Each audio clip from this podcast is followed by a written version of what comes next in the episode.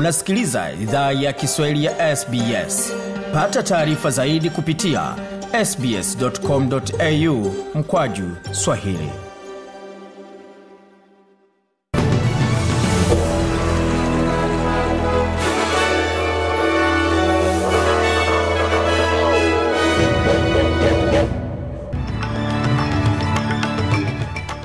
Katika muktasari wa habari jioni hii ya leo, mswada wa nyongeza ya malipo ya JobSeeker wakaribishwa, ila kiwango cha nyongeza cha kosolewa na wadau. Uchunguzi umeanza kwa kilichosababisha ajali ya helikopta ya jeshi wakati katika visiwa vya Whitsunday jimboni Queensland, na wiki ya watu waliopotea imeanza kwa juhudi za kutoa uelewa wa watu ambao wamepotea kwa muda mrefu pamoja na misaada ambayo inazotolewa kwa wale ambao wameachwa nyuma, hususan wanafamilia na wengine. Barani Afrika, muungano wa Azimio nchini Kenya sasa wakubali mazungumzo na serikali ya Kenya Kwanza.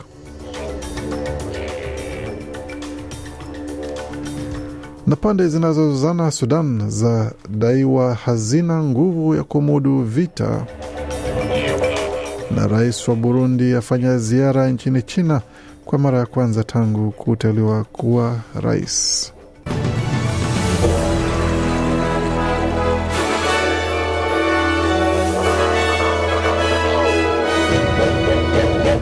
Wasikia idhaa Kiswahili ya SBS ukiwa na migode migerano, na hapa ni taarifa kamili ya habari kutoka studio zetu za SBS. Tukianzia hapa nchini ambapo mswada wa nyongeza ya malipo ya JabSika unatarajiwa kuwasilishwa bungeni vikao vitakapoanza tena kesho Jumatatu tarehe 31 Julai.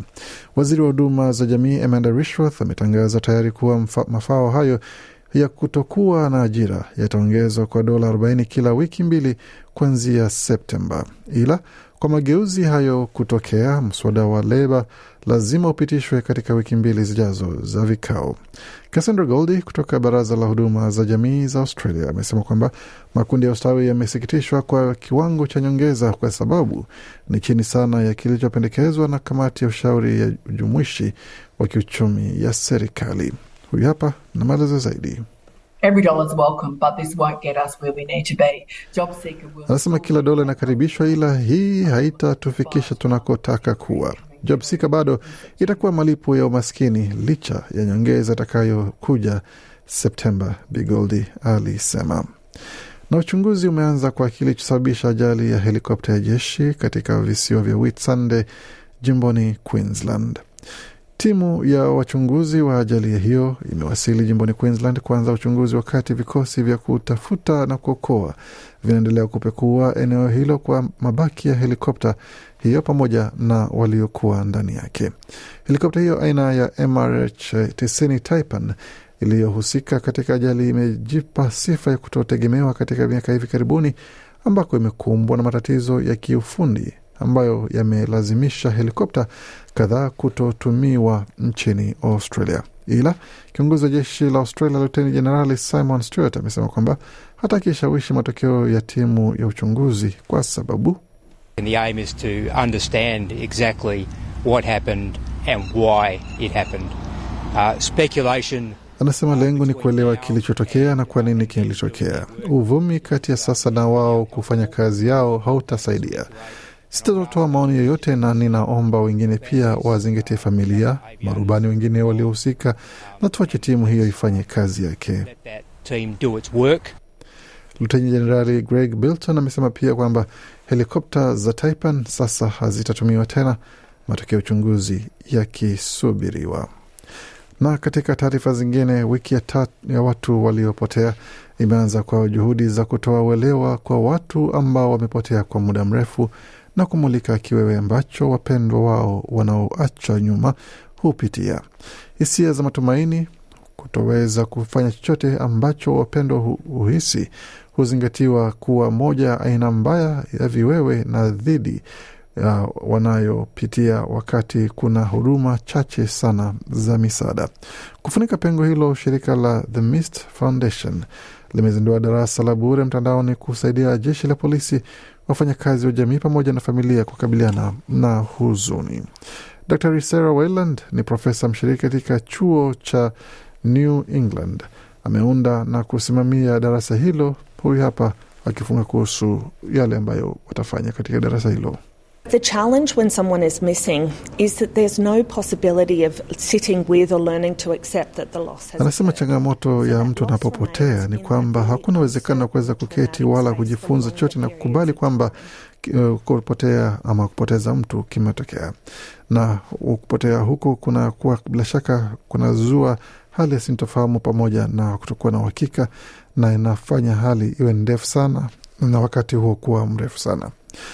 Takriban Waaustralia elfu hamsini na tano huripotiwa kwamba wamepotea kila mwaka, na takwimu hiyo pia kwa mradhi ilikuwa ni mwaka jana pekee, ilikuwa ni watu elfu hamsini na tano walioripotiwa kupotea, na takwimu ya kila mwaka ni kwamba imeongezeka kwa asilimia thelathini na tano tangu mwaka elfu mbili na ishirini. Kutoka patuliki moja kwa moja hadi barani Afrika ambapo kumekuwa na maoni ya mchanganyiko miongoni mwa wa Sudan kuhusiana na hatma ya mapigano yanayoendelea kati ya majenerali wawili waliowahamasiana, huku baadhi yao wakiwa na matumaini huenda mapigano yakamalizika na wengine wakiwa na ma, wamepoteza matumaini ya kurejea kwa amani katika taifa hilo la Afrika. Wakizungumza na Sauti ya Marekani, baadhi ya Wasudan wameelezea imani yao kuwa juhudi za usuluhishi zinazofanywa na jumuiya ya kimataifa zinaweza kuzu, kuzaa matunda. Mkurugenzi wa sera za uchumi wa Afrika katika Umoja wa Mataifa Adam El Hiraika amesema anaimani kuwa vita hivyo vilivyozuka Aprili 15 vitamalizika kwa vile jeshi na vikosi vya dharura vya RSF havina uwezo wa kumudu kuendelea na mapigano kwa muda mrefu.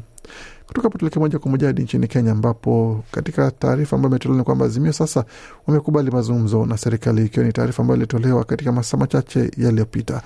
Katika nukuu ya taarifa iliyotolewa ni kwamba sisi kama uongozi wa Kenya Kwanza na Azimio la Umoja wa Kenya baada ya kushauriana kwa kina, tunakubaliana kubuni jopo la watu kumi kuendesha mazungumzo ya kusuluhisha tofauti kati yetu kwa amani na kwa manufaa ya watu wetu, taarifa hiyo ilisema, mwisho wa nukuu. Kamati hiyo ya maridhiano itajumuisha watu wanne kutoka nje ya bunge, wawili kutoka kila mrengo, kiongozi wa wengi na wachache, na wabunge wanne, wawili kutoka kila upande. Mwanashungu ambaye ni kiongozi wa wengi pamoja na Wandae ambaye ni kiongozi wachache walieleza kuwa kamati hiyo itajadili maswala matano ambayo ni uteuzi wa makamishna wapya wa tume ya huru ya uchaguzi ya mipaka IEBC, utekelezaji wa sheria ya usawa wa kijinsia na kuwekwa kwa sheria ya hazina ya ustawi ya wamaneo bunge NGCDF katika katiba. Aidha, kamati hiyo itajadili suala la kubuniwa kwa afisi ya kiongozi rasmi wa upinzani na kutia katika katiba ya sasa afisi ya mkuu wa mawaziri. Kutoka hapa tuelekee moja kwa moja katika taarifa taifa la Burundi ambapo Rais wa Burundi Evariste Ndayishimiye Ijumaa amewasili kwenye mji mkuu wa jimbo la Sichuan wa Chengdu kusini magharibi mwa China ili kuhudhuria hafla ya ufunguzi wa michezo ya 31 ya shirikisho la michezo ya vyuo vikuu vya kimataifa FISU pamoja na kutembelea China. Hiyo ni ziara ya kwanza ya bwana Ndayishimiye nchini China baada tangu aliposhika uh, madaraka Juni mwaka elfu mbili na ishirini. Msafara wake unashirikiana waziri wa mambo ya nje na ushirikiano na wa maendeleo, waziri wa mazingira, kilimo na mifugo, pamoja na maafisa wengine wa serikali. Mara kwa mara rais huyo amekuwa akisema kuwa Burundi inaichukulia China kama rafiki na mfano mzuri, akielezea kuwa nchi yake ingependa kuendelea kuimarisha urafiki na ushirikiano wa taifa hilo ili kupata maendeleo pamoja.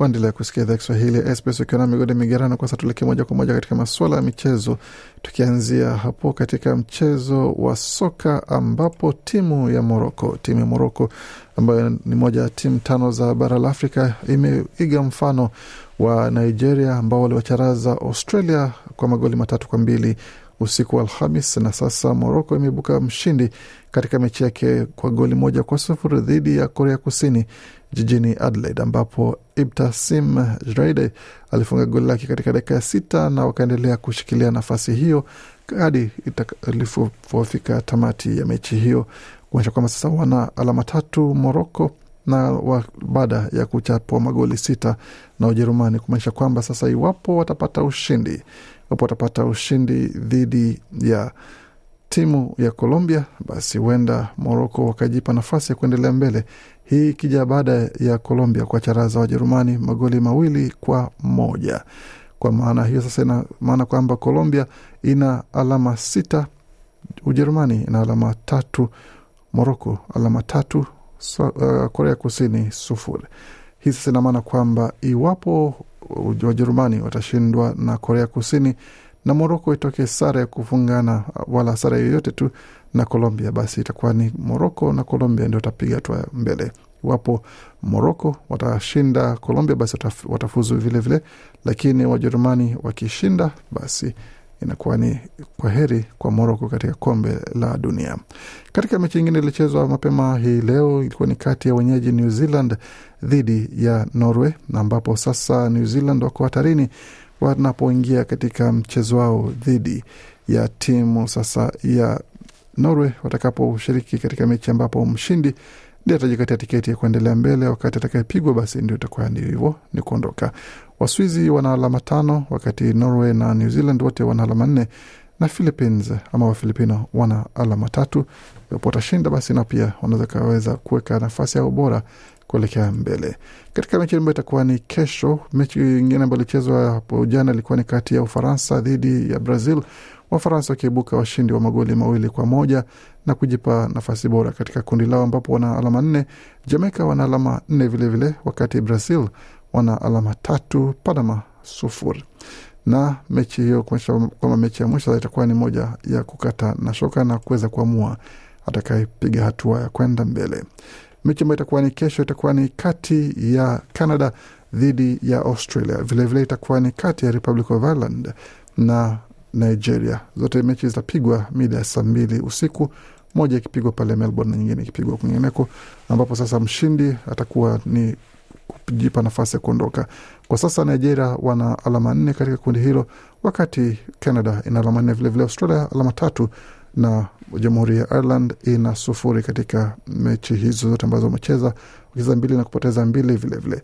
Iwapo Nigeria watatoka sare ya kufungana na Ireland, Nigeria watapiga hatua mbele kwenda kuelekea katika nje ya makundi, lakini Australia inahitaji ushindi ili kuhakikisha kwamba wana nafasi ya kuweza kujiondoa katika makundi hayo. Katika mchezo wa NRL hapa nchini, matokeo ya mechi zilizochezwa hii leo ilikuwa ifuatavyo. Timu ya Titans ilipata ushindi dhidi ya Cowboys alama ni ishirini na mbili kwa kumi na tatu wakati Bulldogs wakiwacharaza Dolphins kwa alama moja tu ishirini na tatu kwa ishirini na mbili na vilevile vile Panthers wakiwacharaza Cronulla Sharks ishirini na nane kwa sufuri na Dragons wakiliwa na Seagulls ishirini na nne kwa kumi na nane katika AFL. Katika mchezo wa AFL tutazamia iliyojiri hii leo ni kwamba timu ya West Coast waliwacharaza North Melbourne 72 kwa 67 wakati Hawthorn wakacharazwa na St Kilda 122 kwa 93 na Richmond wakicharazwa na Melbourne 98 kwa 130.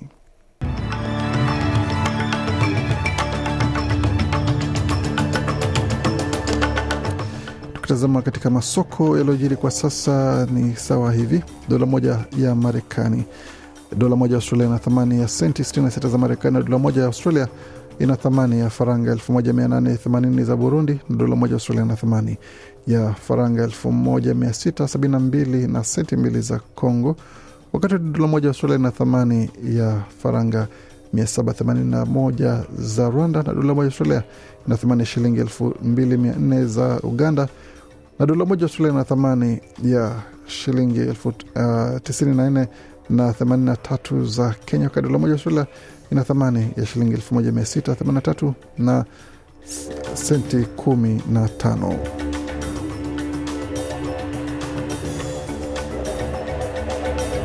Na tukitazama katika utabiri wa hali ya hewa katika jiji la Adelaide nyuzi joto pale ni 13.2, wakati Brisbane ni 17.3, Canberra zikiwa ni 10.5, Darwin 24.8 Hobart ni 7.7, Perth 13.7, vilevile Melbourne 12.4 na Sydney nyuzi joto pale ni 16.3. Kufika hapo na mwisho taarifa habari ambayo tumeandalia. Bakia nasi kwa makala mengine ambayo anakuja kutoka studio zetu za SBS Radio.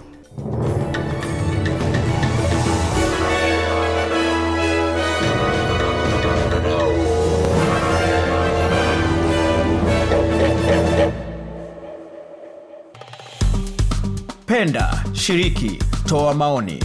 Fuatilia idhaa ya Kiswahili ya SBS kwenye Facebook.